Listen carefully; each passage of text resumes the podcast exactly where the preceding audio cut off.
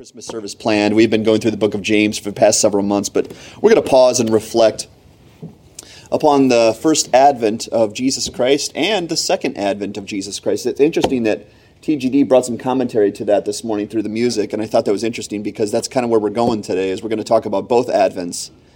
And did you know the song Joy to the World, the famous classic Christmas song, is actually originally written about the second advent of Jesus Christ? Did anybody know that?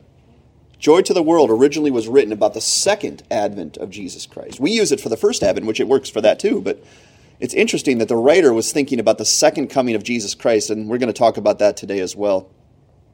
Today's lesson is going to be called Hindsight is 2020. Hindsight is 2020. Yes, it's a play on words. But we're going to look at the Christmas uh, lesson today through the Word of God. We're going to mainly be in Isaiah chapter 53 about the prophecy of the Christ. But before we get to that, are you glad that the year 2020 is coming to an end? Anyone glad the year 2020 is coming to an end? If we were honest, we're a little glad to maybe see that chapter end and the new year come. But my follow up question is Did you find anything good about this year? Did you find anything good about this year? Was there anything good and redeemable from 2020? I hope there was. I hope you would say yes to that. Well, I have come up with my top 10 list of things that 2020 taught us. top 10 things. Now I'm back. Hello, everybody. Top 10 things that the year 2020 has taught us, and maybe you can think of your own list. This is the list that I came up with. So just listen to these and think about maybe some of the good that came from 2020. Number one, first thing 2020 has taught us is that toilet paper is now more valuable than gold bars. So if anyone's looking to invest, just buy a bunch of Charmin, put it in your basement, and just pack it away, and one day it'll eventually be worth more than gold bars. So that's something new. That's something I didn't know is that uh, Angel, Angel Soft and Charmin are now worth more than gold. Uh, number two, COVID 19 has become the new Salem witch trials. When somebody coughs near us in a store, it's time to string them up. As long as they're, as well as their whole family, string them up, or, or maybe one like me, you kind of separate yourself from that person and move an aisle down. Even though you're not done with that aisle, you need to move away from that person because they coughed. You know, so it's become the new Salem witch trials, unfortunately. Number three thing 2020 has taught us as much as we hate wearing masks, where's my mask? It was up here. They're pretty good concealers for some bad habits like picking our noses and muttering things underneath our breath. So it kind of depends how you look at it. I'm just teasing on that one, of course. Uh, number four thing 2020 taught us is the song There's No Place Like Home for the Holidays has taken on a whole new meaning. In fact, I think we could take that song and now transfer it to Halloween because now it has an eerie feeling to it. There's no place like home, home for the holidays. Number four, number five thing we learned from 2020 is every introvert on the planet had the best year of their lives. So we all took one for the team. All those who aren't introverts, we took one for the team. And introverts, you guys had a fantastic year. You're welcome. So enjoy that. Uh, number six thing we learned about 2020 is the term business casual now, now refers to your favorite pair of stained sweats. Business casual can now refer to your favorite pair of stained sweats. Thank you, 2020. Number seven thing 2020 taught us is that I am now on a first name and nickname basis with all my UPS drivers. Hello, Jimbo. Good to see you again, buddy. See you tomorrow. Uh, first name and nickname basis with all my UPS drivers. Number eight, every parent has a new appreciation for teachers. Hey, my mother in law is a teacher. I have a new appreciation for teachers. And we also have a renewed hatred for school. So I grew up hating school, and now that my children are on virtual school, I hate it again. So thank you, 2020. No offense to the teachers. We love teachers. Number nine thing 2020 taught us is that hand sanitizer tastes horrible. What? What does that even mean? Hand sanitizer, hand sanitizer does not taste good. I don't know if you guys, I told you I'm, I'm, like a nail biter, which is a really gross habit to have, but I put the hand sanitizer on and then later I bite my nails and I'm like, is that? What is that stuff in my mouth? And it's hand sanitizer. So I'm probably really sanitized though. So thank you, 2020. Uh, number 10 thing that 2020 has taught us is that getting someone a yearly planner for Christmas is now seen as a hate crime. So thank you, 2020. It's now a gag gift uh, what do they call them? White elephant gifts? Getting someone a yearly planner is now seen as a white elephant gift. Well, hopefully there's been some redeemable things. Those are jokes. But hopefully there's some redeemable things about the year 2020. And we're going to call our lesson today Hindsight is 2020. And we'll explain that as we go. But we've used the word Advent around this time of year. You guys have probably heard that word. Christy every year brings our children Advent calendars. You guys ever open one of those Advent calendars on every day? There's a little piece of chocolate, and my kids get really excited for that. Every day is like Christmas. So it's an Advent calendar, and it's counting down to the day when we celebrate the day that Christ came to this earth. So I looked up the word Advent. And I got two definitions for the word Advent. Number one definition for Advent is the arrival of a notable person, thing, or event. Advent means the arrival of a notable person, thing, or event. The second definition for Advent is the first or second coming of Christ. And notice that definition the first or second coming of Christ. So we are now celebrating the first advent of Jesus Christ, but there is another advent to come. And even the dictionary online recognizes that there's a second advent coming. I just find that so interesting. And so what we want to do today is we want to we want to ask two questions. Two questions we want to answer today, okay? What do we know about the first advent of Jesus Christ? And then, second of all, what do we know about the second advent of Jesus Christ? We simply want to answer those two questions in an effort to celebrate the season and also prepare our hearts for Christ's second advent. So, what do we know about the first advent and what do we know about the second advent? Perhaps you guys have heard the phrase hindsight is 2020. Anyone ever heard that phrase? Hindsight is 2020. So basically what it means is we can all see clearly after something has taken place. So now that we're ending the year of 2020, we all know what 2020 would look like because we all went through it. So hindsight is 2020. And the implication of hindsight is 2020 is that none of us can see clearly before something happens. How would we know? How would we know 2020 would look the way it did? None of us knew that. None of us knew 2020 would be what it has been. But hindsight, we all know because hindsight is 2020. Well, if you could tell, our little title today is, is a play on words because of the crazy year we've just had. Hindsight is 2020. If some of you remember back to the first lesson I ever spoke at the beginning of this year, maybe you don't remember back, but I'm going to tell you right now. At the beginning of this year, I, I titled a lesson Having 2020 Vision. Does anyone remember that? And I was very witty when I did that. That's very witty of me. But I titled it Having 2020 Vision, and now at the end of the lesson, at the end of the year, we're, we're calling it Hindsight is 2020. So you have a very clever pastor. But in that lesson, God was reminding us that 2020 should be about living for His glory. That's what the lesson was about, to remind us that God's glory is the thing that we should live for, the year should be about.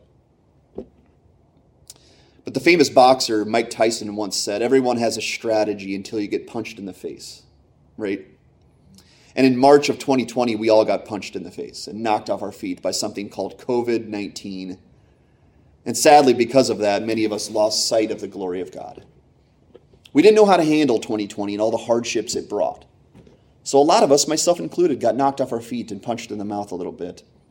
So now we fast forward nine months, and here we are, and now hindsight is 2020. And you hear this a lot that maybe 2020 has been the hardest year of our lives. Maybe the hardest year anyone has ever experienced.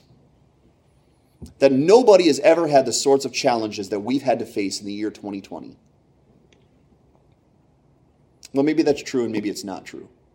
Because we're going to rewind the clock now 2,020 years ago, close to 2021 years ago. And we're going to see how people tried to handle a very p- tricky piece of news in the year zero. The year zero. By now, by now, we all know the Christmas story, right? An angel of the Lord came to Mary and Joseph and told them that they were going to give birth to the Christ child and that Christ child was going to save his people from their sins. Can you guys imagine getting that piece of news as parents? You're going to give birth to the Christ child, and that child is going to save the world from their sins. I remember when we got a piece of news as parents that we were going to have identical twin boys. Remember that piece of news, Janine? And I was stunned. I'm still stunned by that news. I still can't believe we have twins, even though it's six years later. That was shocking news to hear as a parent that I'm going to have identical twins. But I can only imagine what Mary and Joseph were trying to process when the angel said, You're going to give birth to the Christ. The long awaited Messiah is going to come through you guys. And we have the benefit of hindsight, and we know who the Christ child is, thankfully. We know why he came, we know how his life would end, and we know that death would not be the end of his story but only the beginning. But Jesus' parents couldn't have known all that, right? The shepherds and the wise men that we just read about couldn't have known any of that. They knew that the Christ was here and the Christ child had come and God was going to do something special through him, but how would they know that Jesus would die on a cross? How could they possibly know that three days after he died on the cross, he would raise from the grave? And most certainly, they didn't know that only a few days after he arose from the grave, he would ascend back into the sky and return back to heaven and sit on the throne of God. They didn't know that. How could they? How could they know that? But we can because hindsight is 2020. And just like today's version of us, 2020 or December 20, 2020, well, that's a tongue twister. Today is December 20, 2020. Say that five times fast. But today's version could give a lot of wisdom to January's version of us in the year 2020. Isn't that true? If we could rewind and go back in time and give ourselves a piece of wisdom, we could give ourselves a lot of wisdom, the version of us today.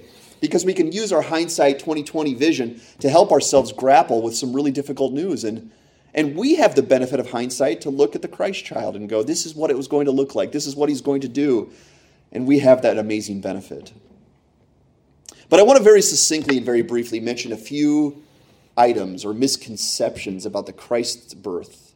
Things that Joseph and Mary and the shepherds and the wise men and the entire world wouldn't have known about until he was born and lived his life. So, what are some misconceptions? I have three misconceptions about the Christ child that we're going to look at today in an effort to see this hindsight. Number one is that Jesus was going to be earthly royalty. The Christ child was going to be born. The misconception, number one, is that he was going to be royalty on earth the king, the Messiah, the Christ child has been born, he's certainly going to be powerful and rich.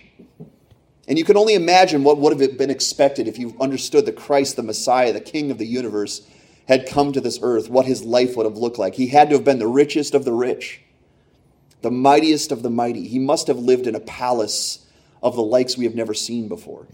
I mean, he's the Christ, he's the Messiah, he's the King of Kings. He would have so many servants at his disposal and would have 24 7 praise from the likes of the entire world, right? That's what you'd expect for the Christ child. He's the King of Kings, he's the Lord of Lords, he's the Savior of the worlds, of the world. Imagine what the King of all the other kings would look and act like. He would be magnificent. He would be of such wealth, such pomp, such power that no one would mess with him. And everyone would treat him with the utmost respect. Right? Isn't that what was going to happen? Surely that's what was going to take place. And this is actually how the religious leaders of the day expected the Messiah to look like when he came to this earth. In fact, many modern day Jews sadly still reject Jesus for this reason. Because Jesus didn't come in wealth. He didn't come in pomp or earthly power, power or royalty. He didn't defeat the Roman Empire like they thought he would. And therefore, the Christ could not have been Jesus, the son of a carpenter. But we, we all have the benefit of hindsight, and we all shake our heads at people like that and go, Man, can't you see? Can't you see that the Christ was Jesus? Of course it's Jesus. But you and I know things that people in Jesus' current day couldn't have possibly have known. But is that true? Is that actually true? Did the people in Jesus' day not know what to expect? Well, yes, we do have the benefit of hindsight, and hindsight is generally 2020, but the Christ child did not come out of nowhere with no context and no commentary following him. He was prophesied about thousands of years before he came. Thousands of years. Several of God's prophets told us exactly what to expect the Christ child, the Christ to look like upon the earth. We're going to look at a passage, excuse me, a passage from Isaiah 53. I got to take a drink.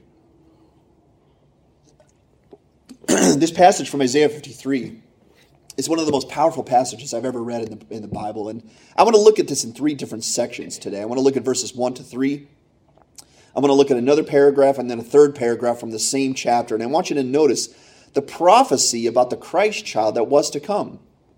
Listen to what it says in verses 1 to 3 of Isaiah 53. This is the prophecy about the Christ. This is what was told about the Christ to come. Isaiah writing says, Who has believed what he has heard from us, and to whom, of the, whom has the arm of the Lord been revealed? For he grew up before him like a young plant, and like a root out of dry ground. He had no form or majesty that we should look at him, and no beauty that we should desire him. He was despised and rejected by men, a man of sorrows and acquainted with grief. And as one from whom men hide their faces, he was despised and we esteemed him not. That's the prophecy about the Christ several hundred years before he actually came to this earth. So, why were people confused about Jesus' meager upbringing and his meek lifestyle? Why did they expect him to be earthly royalty? There's the prophecy right there. He would have no form or majesty that we should look at him, and no beauty that we should desire him. Hindsight is 2020, but when someone with perfect knowledge of what's going to take place tells you exactly what's going to happen, then everyone should have 2020 vision of what's to come. Isn't it true? The passage in Isaiah 53 was exactly the same then as it is today. It has not changed one bit. So, why did people not notice this Jesus? Why did they not notice him? He lined up perfectly with the prophecy written about him several hundred years before he came. He lived exactly the way he said it said he would. And that's misconception number one is that Jesus would come in earthly royalty, pomp, power, and wealth. He did not. And it was told to us that he would not. Misconception number two. The second misconception about the Christ is that the Christ would have a huge following, right? He would be a dynamic, charismatic, and maybe even eccentric leader. People would flock to him and follow him no matter what came out of his mouth. And the only enemies he might have are some raving lunatics because most of us would fall down at his feet and worship him because of obviously how special and sacred he actually is. But is that what happened? Is that what happened? To those of us who know the story, that's not at all what took place. In fact, Jesus lived the perfect, sinless, sacrificially loving life according to the will of God, yet many people sought to kill him. And when they did eventually crucify him, he didn't even defend himself, but he willingly let the crucifixion take place. This is a strange story. It's a very bizarre story. It's not a story we're used to. How could anyone have expected that to happen? That's such an unusual plot. The Christ, the Messiah, the King of the universe would come to this world and he wouldn't live in a palace. He wouldn't be rich. He wouldn't be lofty. He would act like a servant. He was a son of a carpenter. And, and people wouldn't flock to him and follow him and bow to him. And they rejected him and blasphemed him and eventually crucified him. Instead of being rich, affluent, and lofty, he would be rather poor and meek. And when he tells everyone the message of the gospel, the good news that the Savior came to this world to save their people, save his people from their sins, they would, they would reject his message. They would seek to destroy him and they would hang him on a cross. They would treat him like the worst of sinners, even though he acted entirely righteously and lovingly his entire time upon the earth. And then when they did all of that, the King of Kings would simply let it happen to him. And he wouldn't even fight for his rights, he wouldn't even defend himself. Right? Old kings, if you crossed an old king, you heard the phrase off with their heads, right? You cross an old king, treason against the king, that's the end of your life. They bring you to the gallows, they let your head separate from your body, and that's the end of your life. You don't cross the king. But hundreds, maybe thousands crossed the king, and Jesus let it happen. How could anyone expect that to happen this way? Why would that happen? Why would anyone expect that? See, we have the benefit of hindsight, but how can we blame anyone during the day to not expect that to happen? Well, let's continue reading our prophecy in Isaiah 53 because it continues telling us what the Christ would look like and act like. In verse 7 to 9, we bump ahead a little bit. He says, He was oppressed and he was afflicted, yet he opened not his mouth. Like a lamb that is led to the slaughter, and like a sheep that before its shears is silent, so he opened not his mouth. By oppression and judgment he was taken away. And, for, and as for his generation, who considered that he was cut off out of the land of the living, stricken for the transgression of my people. And they made his grave with the wicked and with a rich man in his death, although he had done no violence and there was no deceit in his mouth. Is that Jesus, guys? Is that exactly what happened with our Lord Jesus? He was loving and righteous his entire time. There was no violence and no deceit in his mouth. But he was led like a lamb to the slaughter, and like a sheep before his shears is silent, so he opened not his mouth. Hundreds of years before the Christ came, that's what they said he would look like. That's what he said he would act like. Yes, hindsight is 2020. But everyone had access to the very specific prophecy and details about the Christ's life and death.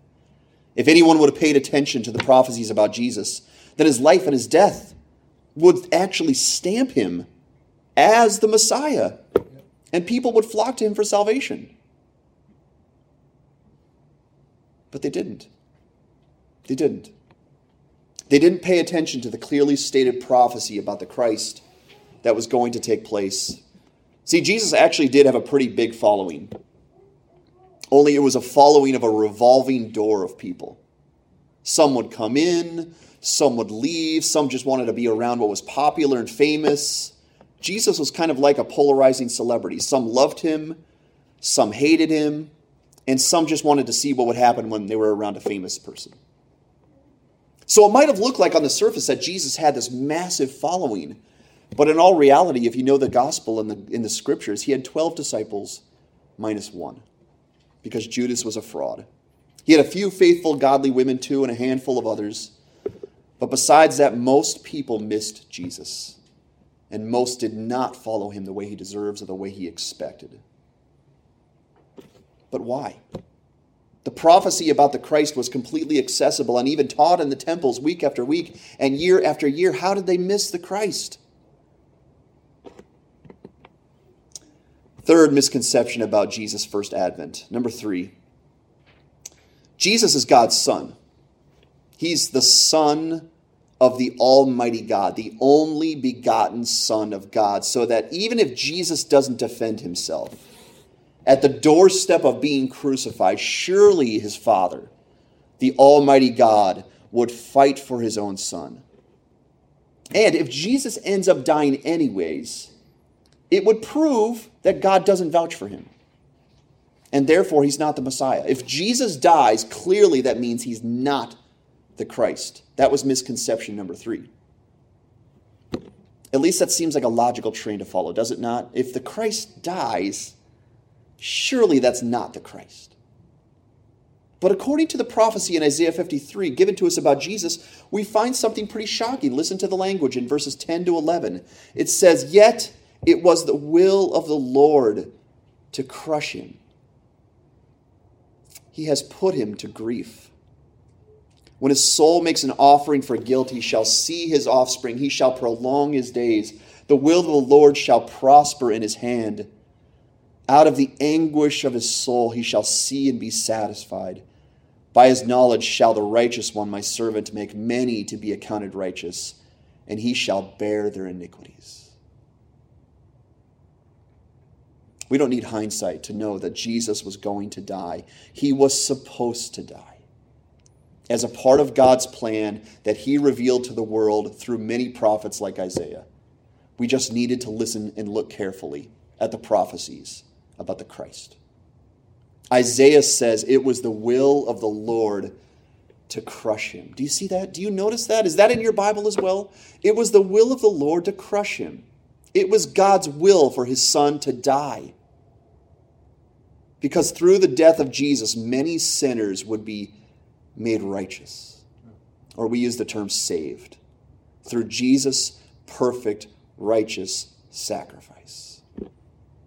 And not only would he die, but his death and his resurrection would actually validate that Jesus is the Messiah of God, that he is the Savior of the world, that he is the only Savior sent to save us from our sins. His death is the proof of his authenticity. Isn't that ironic? The fact that he did die, that he was crucified, proves he was the Christ. And just like the prophecy foretold, Jesus did exactly as it said he would. The prophecy about Jesus and the life of death and the life and death of Jesus synced up perfectly with 100% accuracy. That Jesus is the Christ and is the Lamb of God that came to take away the sins of the world. Now, if someone claims, comes to this earth and claims to be the Son of God, and they don't have any profound validation from God, do not believe them. If someone says, I'm the Christ, I'm the Son of God, follow me with your life, but there is no profound validation that he is the Christ from God himself, then do not follow him. But we can line up the life of Jesus with the prophecy of Jesus, and it is 100% the way it was supposed to look like. And there, right there, is your validation that he's not just a historical figure. He's not just a good teacher or a moral man. He's the Christ, the Messiah, the Savior that was coming into the world. Isn't that great to know? Jesus is the Messiah, He is the Christ. Amen. He is the only begotten Son of God. He is the Lamb of God and the Savior of the world. Praise the Lord for that good news. Celebrate that news boldly this Christmas season. Celebrate it boldly. But you see, the good news is all setting up the news of the second advent of Jesus. Very similar news to the first. Just as it was foretold about us that the first that Jesus' first coming in Isaiah 53, we have another prophecy coming about the second advent of Jesus Christ. And just like the first advent, we don't have to wait for hindsight to know and see clearly about Jesus. We can simply open the scriptures and listen to and believe the very clearly stated prophecy about the second coming of Jesus.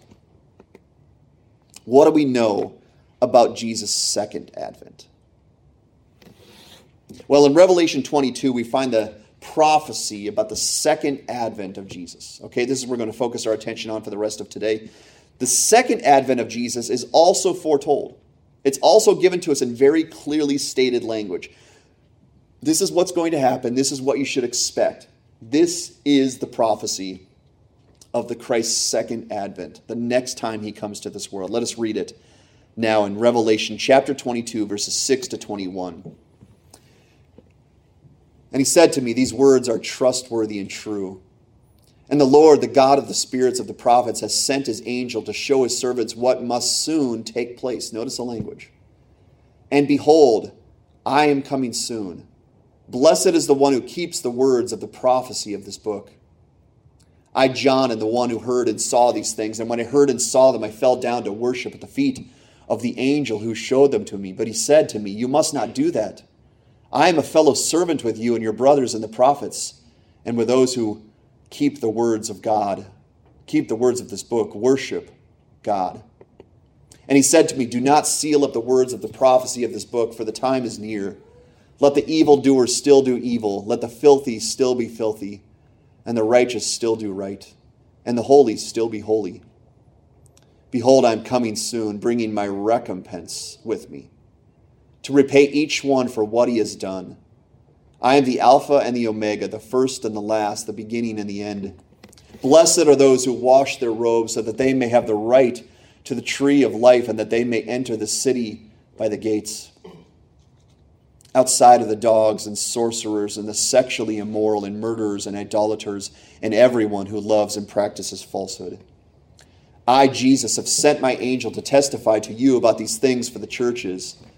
I am the root and the descendant of David, the bright morning star. The Spirit and the bride say, Come. And let the one who hears say, Come. And let the one who is thirsty come. Let the one who desires to take the water of life without price.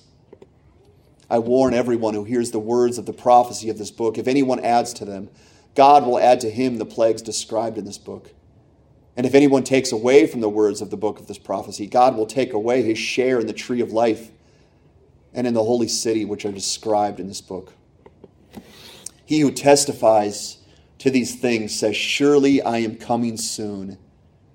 Amen. Come, Lord Jesus. The grace of the Lord Jesus be with all. Amen. We celebrate Jesus' first advent today, and we should. We should. because the first advent meant our chance at eternal salvation. Jesus came to this earth so that sin and the consequences of sin do not have to be the end of our stories. Man, I am so thankful for that. That my sinful lifestyle and the consequences of that lifestyle do not have to be my last chapter. I told you my favorite Christmas movie is A Christmas Carol. In that movie, Ebenezer Scrooge is a miser and a wretch and a miserable person, but he's visited by three spirits in one night.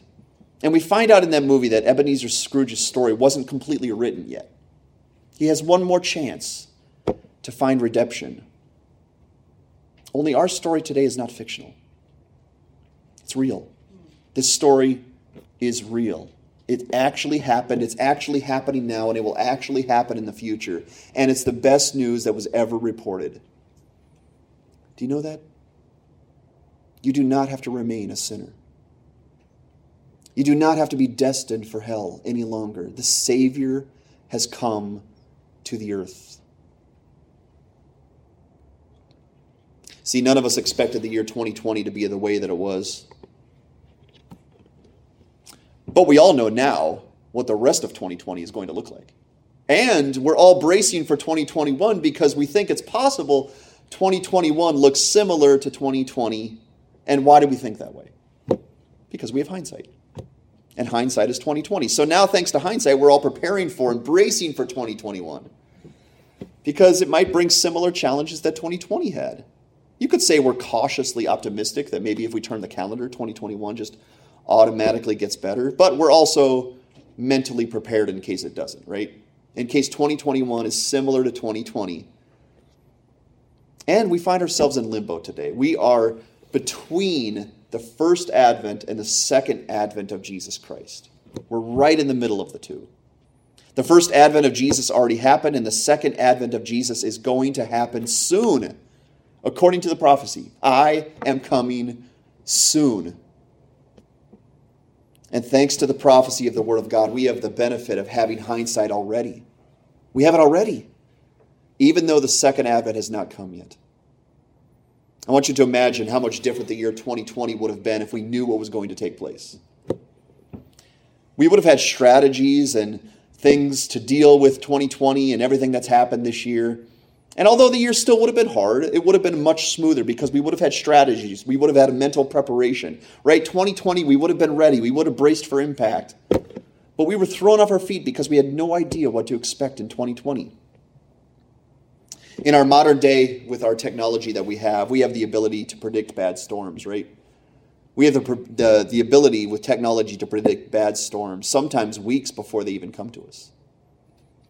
These reports can be wrong, of course, but at least we have some sort of heads up.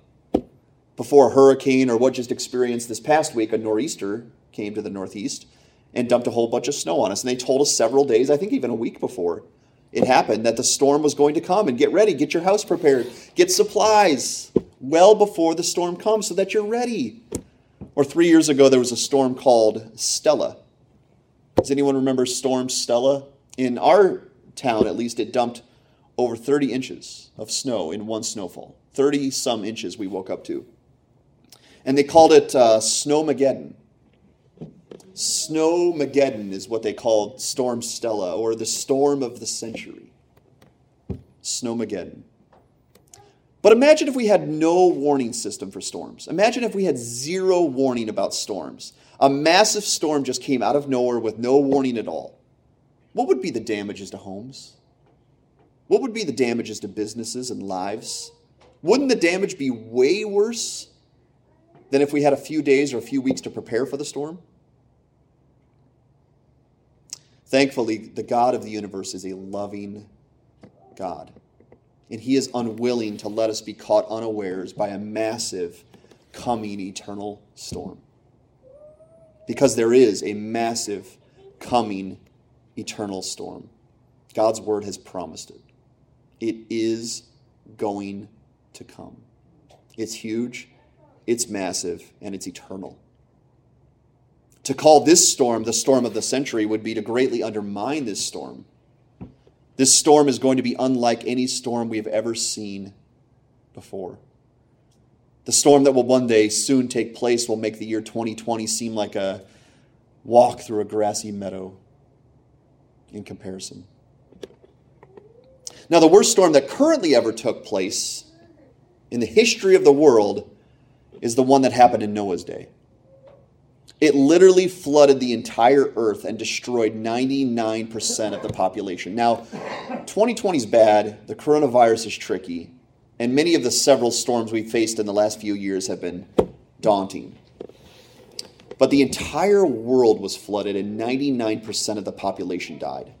Now, that's a storm. That is a storm. And the most tragic thing to consider about that entire story is that these people had a prophecy or a warning about the storm for perhaps a hundred years or so.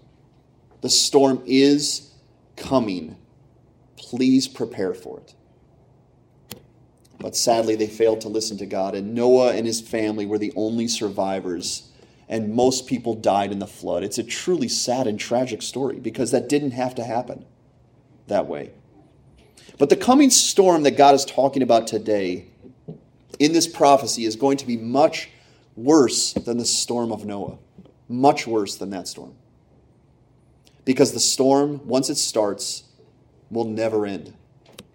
If you're caught in the next storm, that's your destiny for the rest of eternity. And this storm is going to be sent by the holy, righteous, almighty God against what is sinful and evil. This storm is going to be absolutely devastating. Guys, but this storm is good.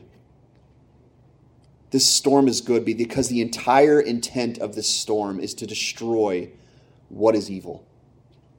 Only what is evil. Evil will be destroyed forever, and only evil will be destroyed forever. The storm that is coming, it's massive and it's eternal, but it's good. It's good. It's a good storm. And just like Jesus' first coming, there's a prophecy given to us in God's word, or you might call it a weather report, so that we all have ample time and warning to prepare for the coming storm.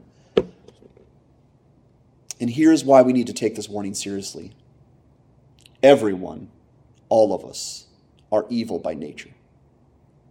And the storm that is coming is sent to destroy what is evil. See, unlike most storms that happen on the earth, they only affect one part of the world, right? One part of the country. I asked my parents if you guys got the same kind of snow that we got this past storm, and my father in law said, no, we didn't. We got like a dusting. And we got feet, close to feet of snow. So typically, when a storm happens, I mean, one little section of the world or the country gets it, and everyone else doesn't get it, right? That's typically how most storms happen. But the storm that is coming, according to this prophecy, is sent to destroy every single person who's a sinner. I want you to raise your hand if you've ever sinned. Marcus. Raise that hand, buddy. Raise that hand. All of us have sinned. All of us.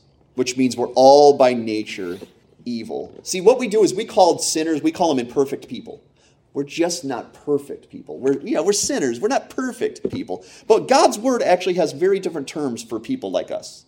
He says things like evil, wicked, detestable in his eyes. That's the kind of language God uses for people like us.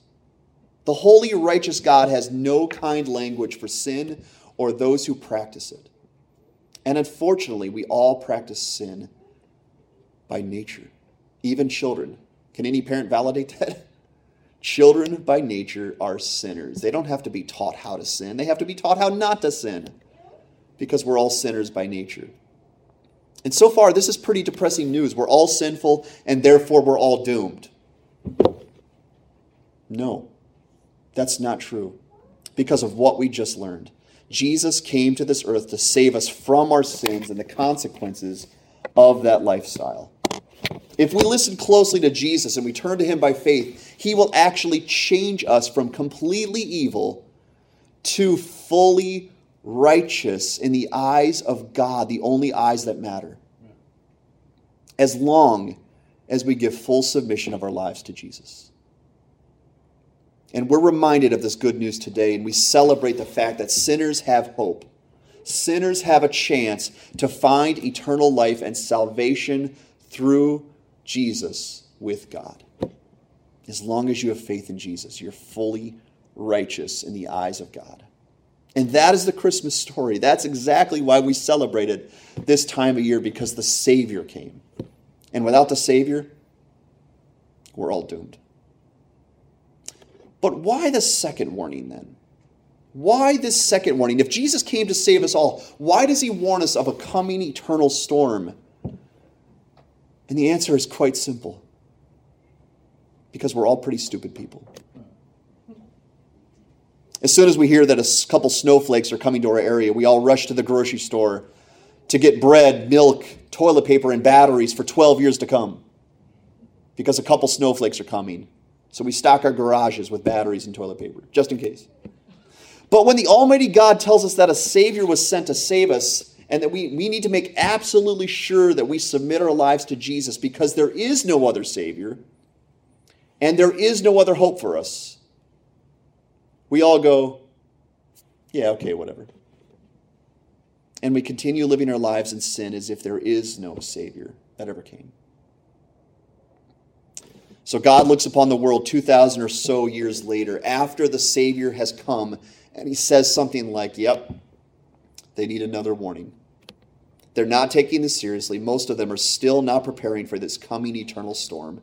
So in Revelation 22, God does the difficult but loving work he warns us again. And his warning is pretty scary. It's pretty scary. If you read the book of Revelation in the chapter we just read, it's a little scary to think about. But he knows that just like in the days of Noah, there's a good chance many of us will not take the warning seriously and we'll all die. Only this time, we're not just going to die on the earth, we're going to die forever in a place called hell because we refuse to go to the Savior to have our sins forgiven and to be saved from our sinful lifestyle. And God does not want that to happen to any of us. So let's listen to the warning again. But before we do that, let us remember that this is still the good news of the gospel. This prophecy in Revelation 22 is still the good news of the gospel. As scary as the warning is, the storm is so much worse. And therefore, the warning was sent in love to prepare us so that we can find safety from the coming eternal storm. Let's read it again. Revelation 22, 6 to 21. He said it, he said to me, These words are trustworthy and true. This isn't a joke, this isn't a fairy tale. It's trustworthy and it's true. And the Lord of the God of spirits of the prophets has sent his angel to show his servants what must soon take place. And behold, I am coming soon. Blessed is the one who keeps the words of the prophecy of this book. I, John, am the one who heard and saw these things, and when I heard and saw them, I fell down to worship at the feet of the angel who showed them to me. But he said to me, You must not do that, for I am a fellow servant with you and your brothers, the prophets, and with those who keep the words of the book of this of the words of this book. He said, Worship God. And he said to me, Do not seal up the words of the prophecy of this book, for the time is near. Let the evildoers still do evil, let the filthy still be filthy, and the righteous still do right, and the holy still be holy. Behold, I'm coming soon, bringing my recompense or payment or commission with me to repay each one for what he has done. I am the Alpha and the Omega, the first and the last, the beginning and the end. Blessed are those who wash their robes so that they may have the right to the tree of life and that they may enter the city by the, by the gates. Outside of the dogs and the sorcerers and the sexually immoral and the murderers and idolaters and everyone who loves and practices falsehood. I, Jesus, have sent my angel to testify to you about the things written for the churches. I am the root and the descendant of David, the bright morning star. The Spirit and the bride say, Come. And let the one who hears say, Come. And let the one who is thirsty come. Let the one who desires to take the water of life without price. I warn everyone who hears the words of the prophecy of this book. If anyone adds to them, God will add to him the plagues described in this book. And if anyone takes away from the words of the book of this prophecy, God will take away his share in the tree of life and in this holy city which are described in this book. He who testifies to these things says, Surely I am coming soon. Amen. Come, Lord Jesus. The grace of the Lord Jesus be with all. Amen. And that's our lesson today. Jesus is coming soon. This is not a joke. It's not a fairy tale. It's not a can you imagine if. Jesus is coming again soon, only this time as the judge. He's going to come and judge all of us to see if we're still evil or if we're righteous. And if we're still evil when he returns, we're doomed. We're doomed because he sent the Savior to save us so that we might become righteous. See, Jesus is the Savior and the judge of the world. He's the Savior and the judge of the world. And the interesting thing about, thing about the gospel is that the only safety from the coming storm is inside the storm giver. Weather experts say that in a hurricane you're safe as long as you're inside the eye of the storm. As long as you're inside the eye, which I don't know how you could stay there, but if you could stay inside the eye of a hurricane, you're safe. And in our storm, you're safe as long as you're inside the storm giver. The refuge is Jesus himself. He's the storm giver, and he's the refuge from the storm. He's both the judge and the one causing the storm. And he's also the one able to protect us from the storm. You might ask the question well, if Jesus is the refuge from the storm and the one causing the storm, then why bring the storm at all? And that's a good question. It is. It's a good question. And the answer is because of this evil has to be destroyed. It has to be destroyed. See, God is not like us. We typically shrug off evil like it's no big deal. But God is righteous. We talked about that in our attributes of God. He's righteous. And He cannot and He will not let evil continue. Evil has to be conquered and destroyed. And there's only two options. There's only two options for God destroy everybody because we're all evil. That's option number one. Destroy them all. They're all evil by nature. Destroy everybody. That's option one. Option two is find a way to fix us and save us so that we're not evil anymore. If the evil is removed and if the evil is paid for, we can be spared. We can be righteous. We don't have to let the storm destroy us like most of the people did in Noah's day. We can turn to Jesus now and be safe for the rest of eternity. But we have to see this warning as good news. It's good news that God warns us. And we have to recognize that hindsight is 2020. Just like we did in the just like they did in the days of Noah, the storm did come just as God said it would. Jesus was born in a manger, just like God said he would. Jesus died just like God said he would. He rose from the grave just like God said he would. And he's coming again soon, just like God said he will. If we listen to this warning today, we're going to submit our lives to Jesus. We're going to make absolutely sure that we are inside the eternal refuge when the storm comes. Because everyone who is not inside of Jesus when the storm comes is going to be destroyed. It's a promise from God. And God does not want that to happen to anybody. I want you to notice the language from a verse in 2 Peter 3, verse 9. Listen to this verse. This is a promise from God. It says, The Lord is not slow to fulfill his promise, as some count slowness. So why the delay? God, just come swiftly with your judgment. Why the wait? Why the patience? It says, But he is patient toward you, not wishing that any should perish, but that all should reach repentance.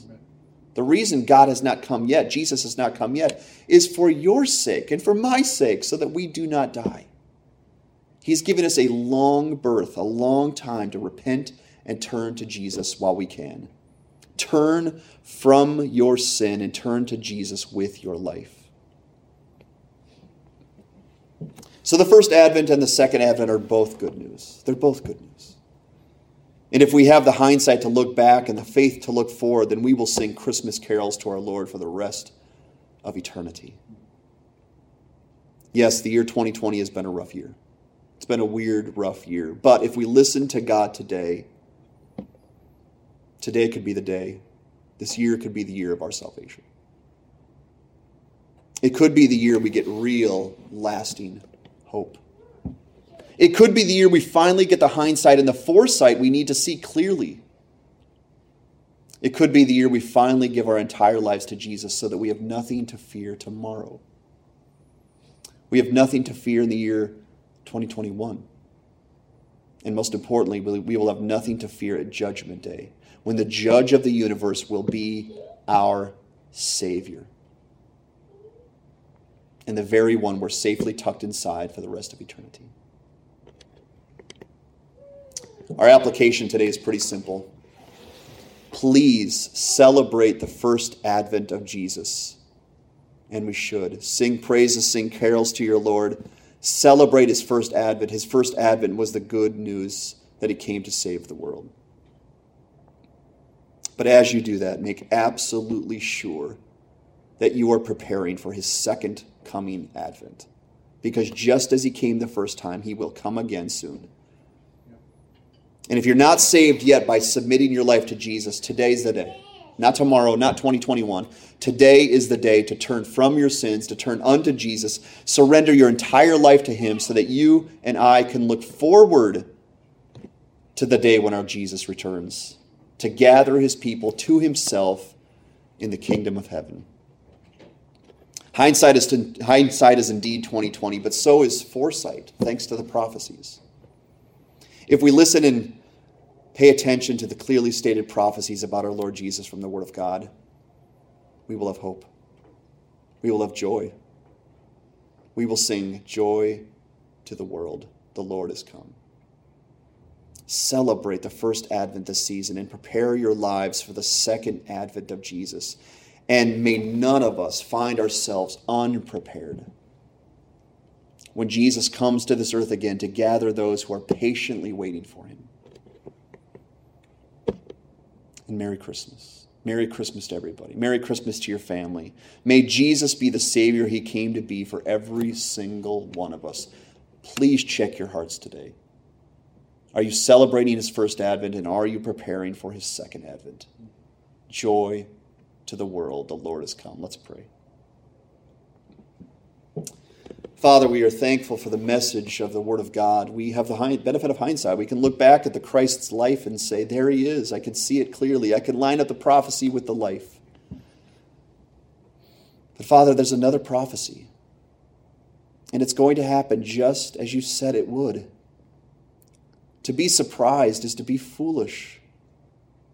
You've told us exactly what to expect. It is coming.